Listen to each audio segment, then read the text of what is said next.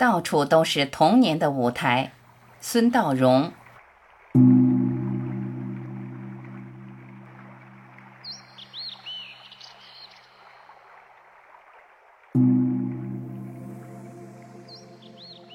两个娃在街头的公交站台相遇，一个娃穿着练舞服，看样子是刚从附近的某个舞蹈培训班走出来；另一个娃穿的是校服，还背着个小书包。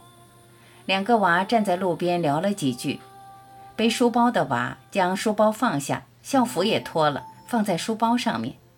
两个娃面对面开始比划起来。我也在等公交车，等车的人不多。穿练舞服的孩子先做一个动作，另一个娃跟着也做一个动作，你来我往，两个七八岁的女孩子就这样在公交站台翩翩起舞。站台并不大，转个圈都略感困难，但两个女孩跳得很认真。我也没啥事儿啊，我就看着她俩，像看一场街头的即兴演出。我看出来了。穿练舞服的女孩可能是刚学了一个舞蹈动作，而她要把这个新学来的动作教给自己的好朋友。公交站台成了他们的临时舞台，他们的手臂在空中划过时，我感觉空气都开心地颤抖。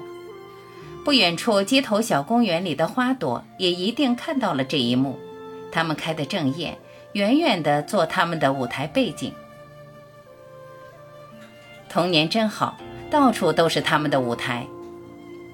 有一次，我一个人坐火车卧铺去远方，一路上很孤单。车过南京站，上来一家三口，两个下铺是他们的。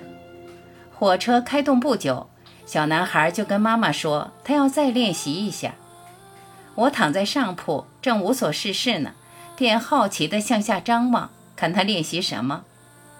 小男孩从书包里拿出一张纸，开始念起来。我听出来了，应该是一个学校活动的主持词。他念的内容我真没听进去几句。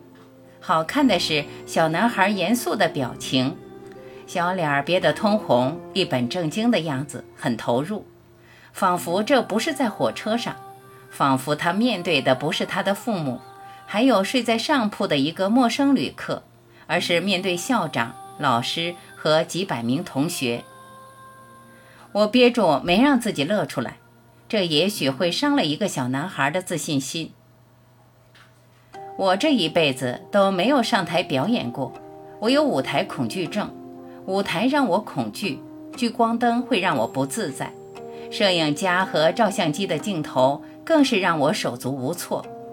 当然，最难的还是面对舞台下的几百只眼睛，我一定会紧张的说不出话来。我相信很多人与我一样害怕舞台，当然，我们大多数人也没有机会上舞台，但我们也一定有自己的舞台。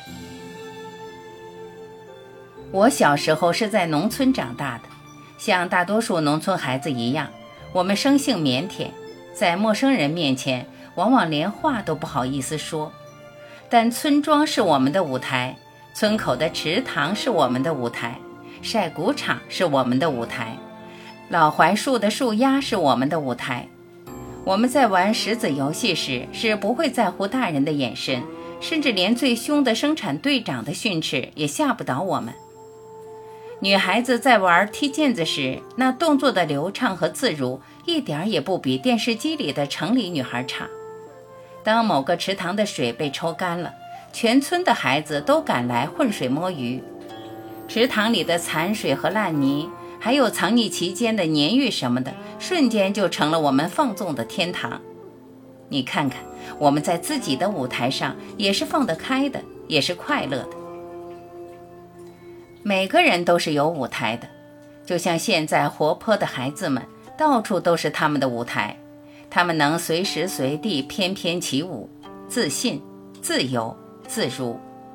而我们的舞台是麦田，是工地，是车间是操作台是马路。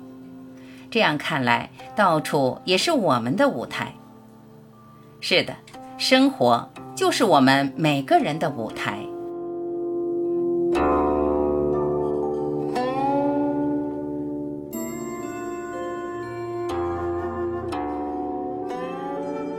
感谢聆听我是婉琪再会。